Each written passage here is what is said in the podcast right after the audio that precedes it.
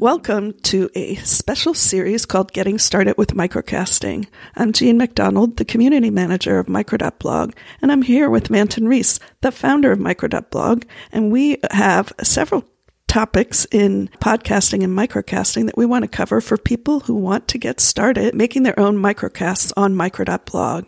So, Manton, are you ready to do this? I am ready. Let's do it. I picked something pretty simple for our first uh, episode, which is What is a podcast? What's the answer to that question? well, it's funny. You say it's simple, and it is simple, but I feel like as time has gone on, some people call things podcasts that are not actually podcasts. Right. Just because podcasting is so popular now. So like is is just web radio or, you know, audio file on the web a podcast? Well, no, not not really. to be a podcast, it has to actually work in podcast players and apps that download the episode for you. And that was like the innovation with podcasts going way, way back is that you could have software running that would know your favorite shows and download them and sync them to back then an iPod. But now, of course, you know, your phone can do everything. And so it just uh, plays it or downloads it for you. But the big thing that you need is you need an audio file mm-hmm. And you need a feed, an XML feed, an RSS feed, whatever you want to call it, but it's usually an RSS feed.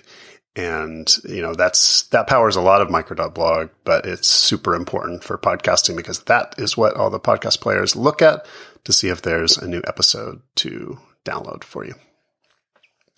So the podcast players know to look for a certain kind of file on your site or your server where your podcast is hosted? Exactly, yeah. And micro.blog will automatically create this podcast feed for you if you upload an audio file and you have the podcasting, you know, plan on micro.blog. Mm-hmm. So you upload a audio file and micro.blog sees that and it creates a special feed that just has all the audio files that you've uploaded and it handles putting everything in the feed that, you know, like your name and the like it'll put the cover art for the podcast just based on your profile photo on micro.blog. It tries to like set up all the defaults for you and mm-hmm. that it creates that feed that apps like Apple's podcast player or apps like Overcast or Pocket Casts or any of these these apps that can play podcasts will then download. And so they, they, basically they check the feed and they say, you know, is there any new episodes of, you know, my favorite show that I'm subscribed to.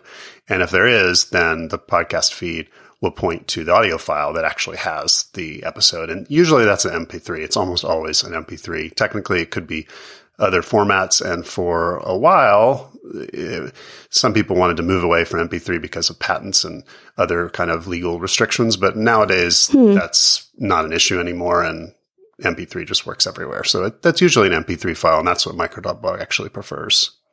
Yeah. Well, that's good. That really is a good answer to the question of what is a podcast because I, I knew a little bit, you know, audio file, yes, a feed, but knowing a little bit about the background of those things helps me understand why the system works. So that's good. Well, let's wrap up that episode and we'll move to a second topic upcoming, which is how to create that audio file. Thanks for listening, and we'll talk to you on the next episode of Getting Started with Microcasting.